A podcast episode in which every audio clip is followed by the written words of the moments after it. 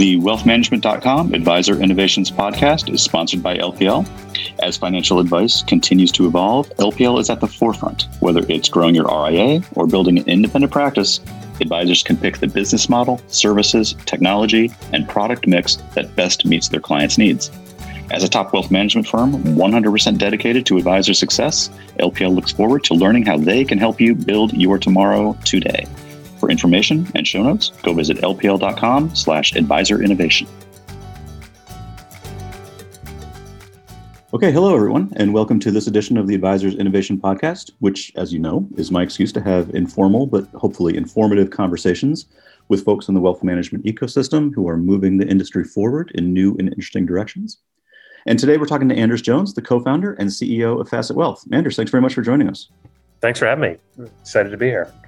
It's great. Uh, you know, first, I think we've met a few times in the past, but I think the first time we met, I think was lunch somewhere in Midtown uh, with some wealth management folks, probably around mm-hmm. 2016, 2017. Uh, your company had just launched. I think it was just the four of you, three or four of you in Baltimore, thinking about this new model for financial advice, new model for bringing uh, uh, clients in. At the time, as I recall, you had a business model that was a bit different from where you are now, as I understand it. But maybe you could just go back and give us a little bit of the origin story of, uh, of Facet Wealth uh, how you started, and then we'll take it up from there and get to where you are today.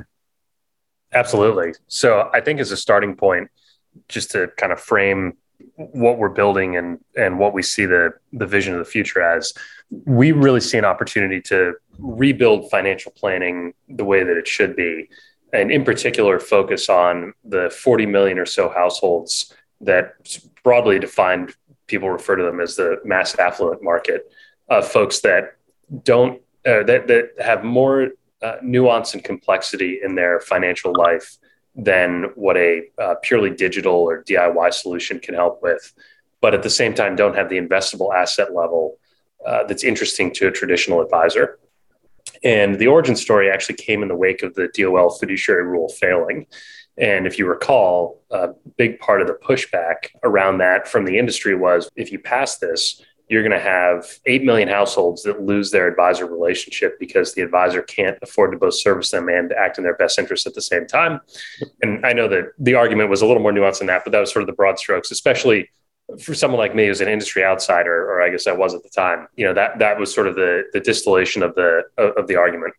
And so that was sort of a real light bulb moment. I was like, wow, here's, here's a very sort of public admission that you know that there are existing clients that are not getting the best deal that they that they could you know quote unquote best execution from from the existing sort of industry set. And there's there's probably a real opportunity to uh, to build a service that suits their needs. So so that's what we that's what we set out to do. And and you know you said our our business models change. I would say our, our business model has actually always been the same. It's, you know, we, we've, we started out saying we're going to build subscription based, human led, tech enabled financial planning that looks at every aspect of someone's financial life and, uh, and offer it to folks that sort of don't meet the minimums of traditional advisor. And, and that's what we've been doing from, from day one. I think what's changed for us is our go to market approach. When we started the company, we said, well, okay, there's a ready-made market of 8 million people who've opted into an advisor relationship and are not getting a good deal. And frankly, the, you know, the industry doesn't really want to service them anyways. And, uh, and so we can actually go and partner with other financial advisors and essentially buy part of their books and transition uh, those clients that aren't a great fit for their service model over to Facet. That, that made a ton of sense on paper, but in, in reality, when it actually came time to to uh, execute on it. It was much much harder to um, to, uh, to to pull off. So about three years ago, we made the shift to a much more sort of direct to consumer focused model that um, is consistent with where we are today. And you know, at this point, we're more than ten thousand clients, actually closer to more than eleven thousand clients, and uh, you know, we 10x the business in the last two years. So we're you know on on a pretty great trajectory from a, a scale standpoint. Yeah, that's a it's a fantastic trajectory. I mean, the the, the growth over the past couple of years has been amazing. And and coming from like, uh, uh, if I have to say, from someone who was in the industry a little longer, uh, there was some skepticism early on. I think when you guys first came around, I think some of the the long legacy players in the industry were skeptical that uh, this band of outsiders could could could pull it off. And you know, you say that your client acquisition strategy changed, your go-to-market strategy changed, and I get that. I understand. At the time, it seemed very innovative to go and to pick these clients off whom a traditional financial advisory firm was losing money on, essentially, right? Mm-hmm. Uh, yeah. And, and and I'm surprised to hear you say that that didn't really work out because you're right. On paper, it does make a lot of sense. What was the roadblock there? I think the challenge was you'd have a well, I, there are a few things. One is the uh, the level of sophistication with financial advisors, just in sort of understanding the the uh, the P and Ls of their own businesses, varies widely. You have some that are very sophisticated. You have some that we literally had to sit there and explain this is what gross margin is. Well, um, so that, probably more in the latter camp than in the former camp. I'm I I won't I I, I won't comment on that. I'll take there you go. There you go. So so there's a sort of wide range of of uh, sophistication and so sort of explaining the the economic and financial logic that was actually a lot harder. There's much more of an education component there than we we had originally anticipated. I think you know the other thing is you know if you're an outsider looking in you you read sort of the press around the a very active m&a market. And so we figured oh okay this is great. We're walking into a very liquid market of buying and selling of books of businesses, it should be pretty easy to, you know, carve out a niche of sort of buying the the sort of smaller set of clients. What right. I didn't realize is that book. Yeah. Exactly. Yeah. What I didn't realize is that, you know, yes, there are there's a a large number of transactions, but the the those transactions sometimes take five years to actually put together. So uh, so the market is not nearly as liquid as it appears. And then the last piece I think is that when it actually came time for an advisor said, Yeah, I'm going to do this, when it actually came time for them to pick up the phone and call a client that they'd worked with for the last 10 years and say, Hey, I'm not going to work with you anymore. And by the way, meet Facet. That that was probably the biggest roadblock that, you know, we actually signed up a lot of advisors to to kind of do the the partnership. But then when it actually when the sort of rubber met the road and they actually had to transition the clients over, that was a hard thing for for a lot of folks to do. And I think, you know, I think that actually speaks well to the advisor community because you know they they had developed real relationships with these folks and and you know even though it wasn't the economically rational thing to do they wanted to keep helping them yeah and i think there was a perception that uh, well this is just going to be an advisor trying to dump off the low end of their book onto a robo you know mm-hmm. and, and, we'd seen some other technology companies try to come in and uh, uh, you know go to an RIA space and, and take over that role, right? Be the be the robo inside that you know help uh, service the the lower end clients. Lower, I hate that word, but uh, for lack of a better word, lower end client uh, in yeah. a more efficient way. So you switched strategies, went to a just a consumer based strategy, and that seemed yeah. to work. That seemed to take off, and and and that's the toughest thing to do in this industry, right? Uh, you know, a, a client acquisition, no matter if you're a robo or a human advisor, whatever you are, the client acquisition strategy is the toughest one for advisory firms to to handle. How did you do it? Well, I think it starts with the fact that we're going after a market that no one else wants to service. You know, I, I said that, you know, we're, we're at 11,000 clients at this point. 75% of our clients, actually more than that, have never worked with an advisor before. So I think that there is a lot of the, the sort of existing advisor base really goes after a lot of the same clients. And so it's very, very competitive, especially when you're targeting sort of the million dollar plus market. It's, it's incredibly competitive there. You know, we're going after folks only about 50% of our clients actually have investable assets. You know that that sort of automatically disqualifies the other 50% for working with basically anyone else. And you know at the same time I'll give you a, a, sort of a sample profile of one of those clients is someone who just graduated from law school, maybe making, you know, mid six figures, has $70,000 of student debt, no real savings. They certainly have the the capability to pay our annual planning fee and we can do a ton for them to help get them set up help them think about you know sort of entering the workforce starting a family putting some some roots down whatever it might be. And you know we can provide real value there mm-hmm. but there isn't really anyone else that they can that they can work with and, and do that. So so I, you know i share that because really for us you know we're going after a, a relatively blue ocean opportunity. And and it's interesting because you know there's a lot of discussion in the industry about you know, this is the sort of untapped uh, market that everyone is trying to crack the code on, and no one, uh, you know, no one has figured out how to do it. And it's so funny to me, just uh, the the huge resistance to the subscription model or or moving away from the AUM based model is the thing that's that's holding people back from servicing these folks. And I think as soon as people are more comfortable with a subscription based or flat fee model that's not tied to assets, uh, all of a sudden there's just a whole world of opportunity there that um, you know that, that could be unlocked by existing players, but no no one is really willing to take that take that plunge. Well, let me. I, am going to push back on that in just a little bit. I, mm-hmm. because I do think that there are uh, plenty of younger financial advisors in the RIA space who are going down that road, right? I mean, we see the you know subscription models, uh, subscription for planning, recurring, uh, uh you know, fee-based, uh, uh, you know, whether it's a flat fee or a, a, monthly fee or a retainer fee, whatever it is. those models are in ascendance, right? There are more people taking up that challenge. But here's where I think the problem is: the, it's really hard to do that efficiently. You know, so if you're one advisor and you are charging a, a subscription-based fee you're capped on the number of clients you can have and, and work with effectively if you're doing a good job in a true planning model, you know, true true planning for them. You guys seem to have solved that riddle or or or are trying to or, or or have made some great strides to it. Talk to me a little bit about your how many advisors you have, how efficient they are, how many clients they can service under this subscription model.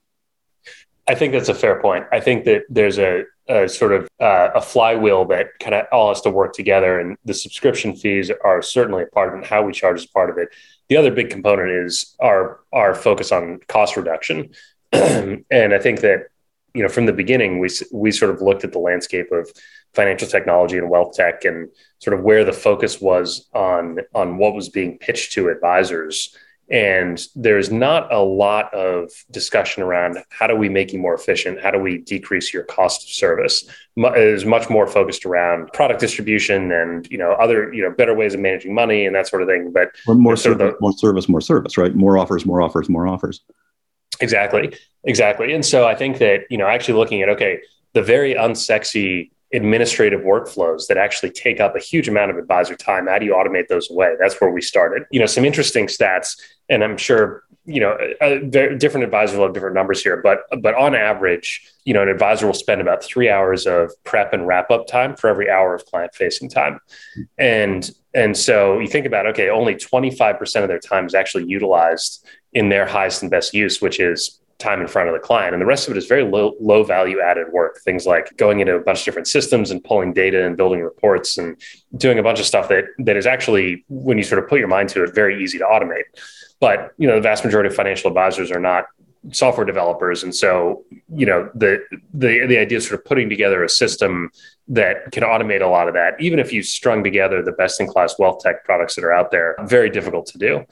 And so we approach it from a position of okay, we want 100% of our advisor time to be client facing and anything that's not human to human contact we we should figure out how to automate and that's really where we've focused the vast majority of our of our tech resources. So you asked about some sort of efficiency metrics. Um, you know again sort of industry average roughly 75 clients per advisor.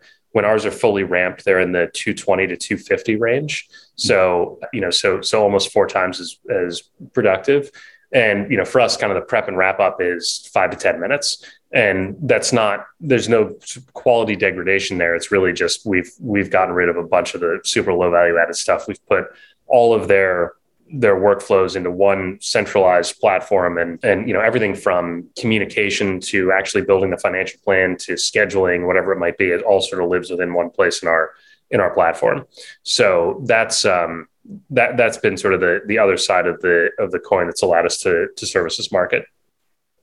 So you uh, uh, uh make it much more uh, easier for your advisors uh, uh, to run their sort of day to day life.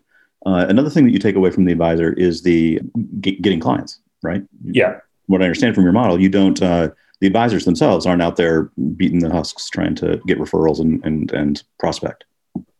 That's right. So again, you know, we we think the advisor's highest and best use is, is time serving the client, not selling the client.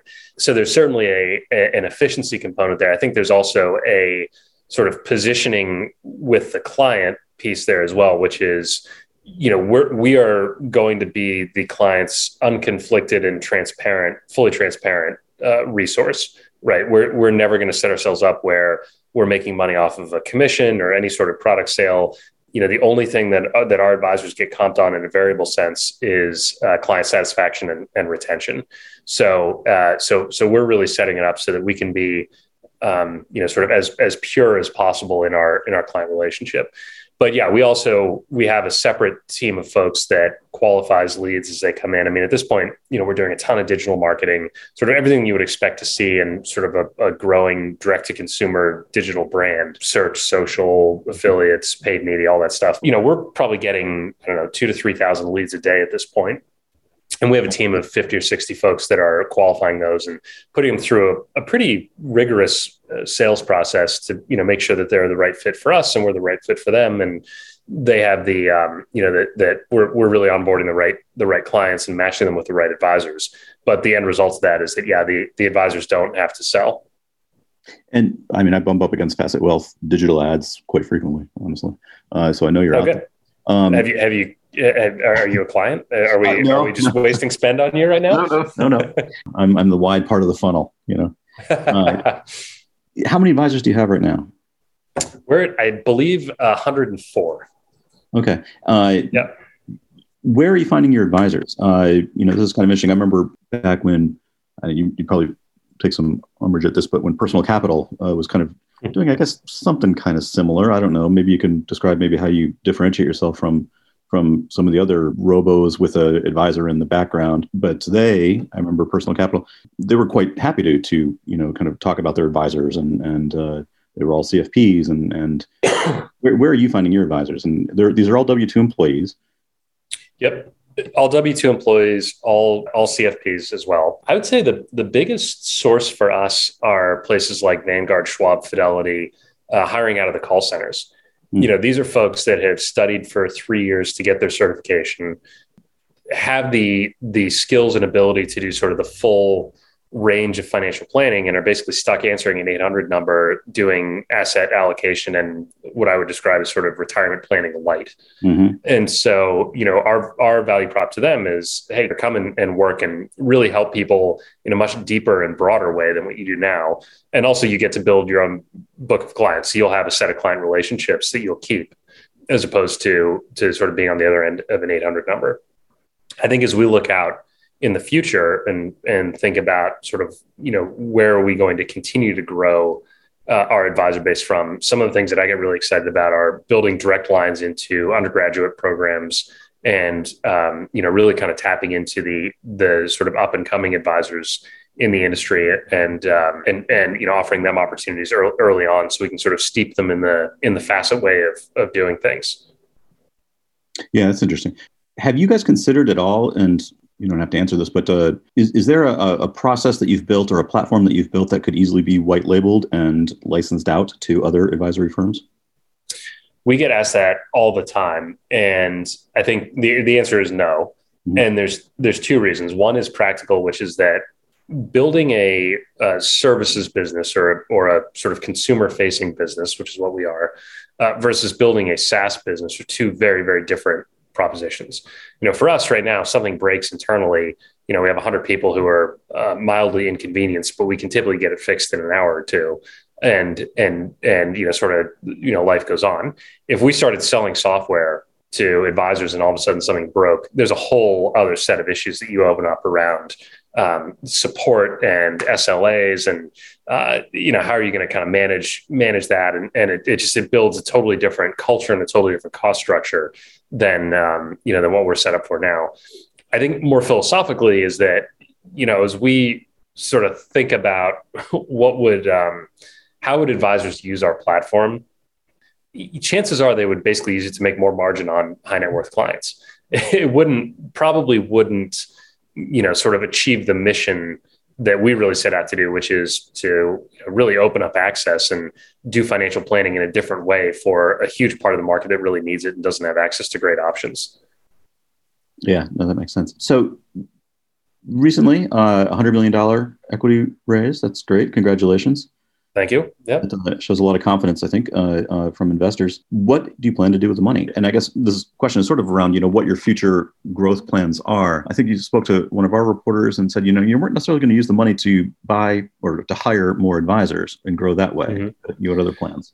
The the number one answer is is growth from a uh, it, from a customer perspective. We, we, will likely double again this year from a, client standpoint, uh, and we'll probably do it without really hiring any uh, net new advisors. Would be my guess. You know, th- this is this is going to be a great year of us sort of fully realizing some of the efficiencies that we've created uh, that we made possible with the, tech that that we've built over the last couple of years. So that's a, that's exciting to kind of see it come to fruition at, at scale. So so I'd say you know bucket number one just goes to customer acquisition and growth. You know, like I said, there's we we see it as a 40 million household market. We have 11,000 clients. We have a long ways to go. So there's always going to be room for for more growth. And then the second is thinking about what does the consumer experience and the client experience look like we can build and you know really continue to to differentiate. So I'll give you an example. Last year we launched uh, tax and estate planning as uh, two two sort of additional services that we offer to our client base. So, you know, for 750 bucks a year, we'll do your taxes and we'll do an annual estate plan review, and that includes getting you set up with an estate plan if you don't already have one. Will that also include the legal legal documents as well? Will you? Yeah, yep, and and we we have uh, estate planning attorneys on staff now, and and so you know we do everything up up to the point where you have to go get it notarized, um, and so uh, you know so so for we, we offer that to a subset of our client base and had a, a tremendous uptake rate on that. So we've got now a couple thousand estate plans and tax returns that that we're working on and we're going to learn a ton about how to do that well, both from an efficiency standpoint, but more importantly, from a uh, how do we provide a great experience to our clients. And so I think for us, figuring out, okay, we're doing it very manually right now. How do we build that into a much more automated and integrated experience in our tech platform, not just for our team, but for our for our clients as well? So it's almost this idea of like a, a digital family office for for our clients, which uh, you know, again, sort of going down the the sort of development path that we that that got us where we are now is we'll do it all manually first, which is what we're doing right now, and then in the next six months we'll have a much clearer idea of what the roadmap needs to look like to to support that from an automated standpoint. It, it strikes me that you might also then, and I know estate planning is not purely the purview of the high net worth client. Uh, there's lots of reasons why mass affluent might use an estate plan. However, mm-hmm. uh, it, it, strikes me that maybe you are thinking about going up the uh, net worth ladder perhaps a little bit. And why not, right? I mean, there's no reason why a high net worth client is not also interested in uh, a subscription based plan more so than AUM based investment man. And no reason why technology doesn't help serve them as efficiently as the mass affluent. Uh, that is true for sure. I, I think I, I would point back to the the sort of the, the crowding of the market in the uh, in the high net worth space. Um, that it's going to be harder and harder to, to, differentiate up there. I think what's more interesting to us is, you know, our, our lowest annual fee right now is eighteen hundred dollars a year, and so what can we build for $500 a year? Or what could we build as a one-off $150 offering for someone who is about to get married and just wants to get a quick gut check on the financial implications of getting married or hmm. of having a kid? So i think to the extent that you see us expanding our our market i think you're going to see us look sort of farther down market than up market interesting okay in that direction who do you see as competitors then your uh, your your Vanguards, your Schwabs, uh, Fidelity. I mean, uh, they also are rolling out planning. They do have call center advisors, which uh, you know they would probably bristle a bit to the calling them call center advisors, but yes, hmm. that's what they are. You know, where do you where do you see competition on you know your expansion plans? Uh, so I actually would look more towards uh, pure technology companies. So like the Mints or the Truebills or the Credit Karmas of the world. You know, I, I think that those are the companies that in their current iterations have tried to build um, pure technology consumer products and um, and it's hard i mean there, there's so much nuance and complexity in like real financial planning and in, and if you're really getting into the weeds of someone's financial lives it, it's almost impossible to build a, pure, a truly automated uh, uh, solution without any kind of human intervention and so you know so for us i think you know being tech first but having a human in the background and again, you know, for the lower market, uh, uh, the lower cost products, it might be a very, very light human touch. Um, but but you know that I think is still going to be a critical component just to understand the nuance of what's going on in someone's life. I think we're a long way away from being able to to truly automate all of it. Yeah. You say that um, you, you don't manage assets, uh, or you, only fifty percent of your clients are, are you know have no assets to manage. I guess through you. Uh, uh, what the fifty percent who are? What uh, what does that look like? Yeah, so we actually we we do manage assets. We have more than a billion under management. Uh, actually, ironically, we we got there faster than any of the robos, the you know the Wealthfronts, the betterments, the personal capitals of the world, um, and and we've we've never put it sort of front and center as our as our value prop. But um, th- that to us is a you know very sort of low cost, uh, globally diversified uh, passive indexing approach that's really focused more on market participation and cost reduction we don't do any kind of active management. You know we, we are sort of exploring there's there's a lot of interesting stuff happening in the asset management world. I mean crypto is obviously a big one um, that comes up. You know i think 54 million americans own some version of a cryptocurrency. So that one's getting harder and harder to ignore even if it's not going to become a central part of our uh, asset management strategy. And then uh, and then also kind of self-directed we're, we're getting i think increasing questions about when you know when when can we have a sort of brokerage offering through through facets? So you know so those are some of the things that are kind of coming down the pike but you know for the for the time being you know we, we keep it uh, fairly simple and, and, straightforward for our our our clients. A, a basket of vanguard etfs or? Basically yeah uh, vanguard blackrock. Yeah. Intriguing about crypto. What would you uh, look at there? Who would you look to partner with somebody there or build something internally it's so it's still such early days for us. Um, it, I, I, I, honestly don't even know, and that's not me being coy. We just haven't done the work. It, it's you know our our position on crypto right now is that if it's something that you are interested in, uh, you know, go for it. Our job is to make sure that the rest of your financial life is in order, so that you know if the if and when the volatility hits, you know you're not going to be left destitute. I think you know, sort of figuring out how to how to build that into a uh, some sort of offering as part of our portfolios will be an interesting exercise for us to to to go through.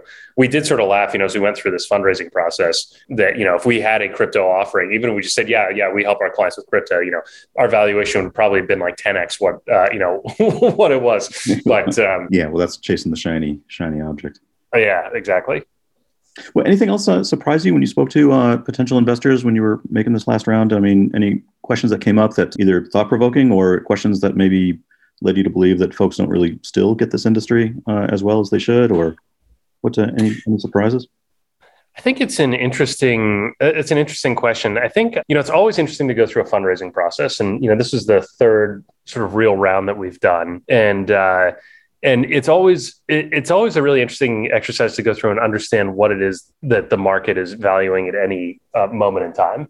Mm-hmm. and you know we sort of hit hit the market at an inflection point around i think the last two years have been or or you know two plus years have all been about uh, growth basically at all costs. You know the more the faster you grow it almost doesn't matter what the rest of your economics look like just as long as you're you're showing top line growth and I think, you know, obviously the equity, the, the public markets have taken a bit of a hit in the last couple months. And, you know, I think the sort of feedback coming from that has been uh, growth is now less important than having a, you know, really capital efficient business. And so I think we're starting to see the world kind of turn in that direction.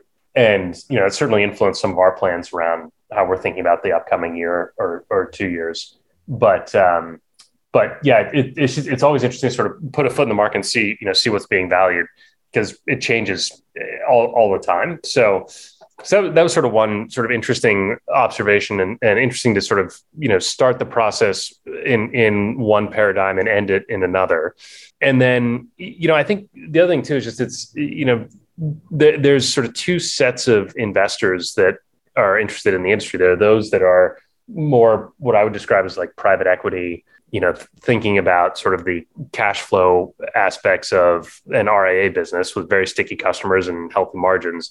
And then there are those that are more disruptive saying, okay, well, you know, there's a, a sort of trend across industries of fragmented uh, industries consolidating around one or two dominant digital players. And we're looking to back the sort of winner of that that race. And so you get two very different perspectives when you talk to to those two types of investors and obviously two very different risk profiles and certainly two sets of things that are, two sets of sort of operating criteria that you know are, are quite different.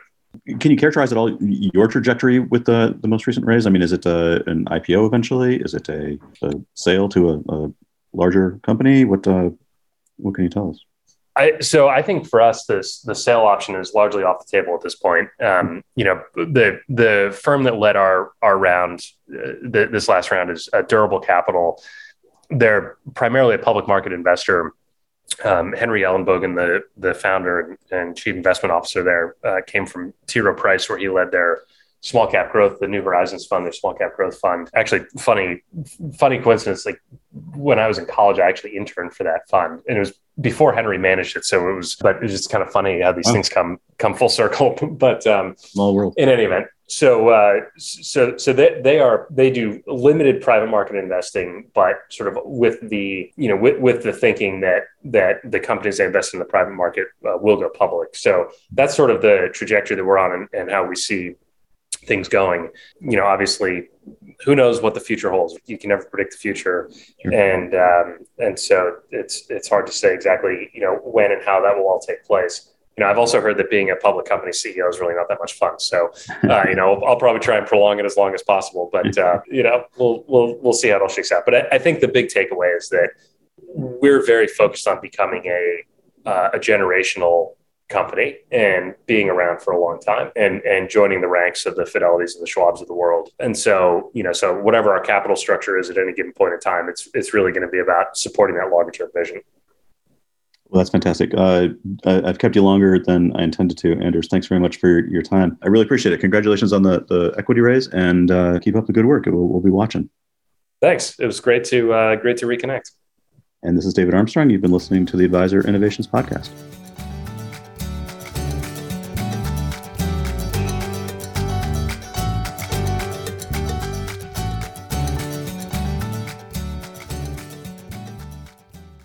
This podcast is sponsored by LPL Financial, a registered investment advisor and member FINRA SIPC. LPL Financial is a separate entity from and not affiliated with wealthmanagement.com.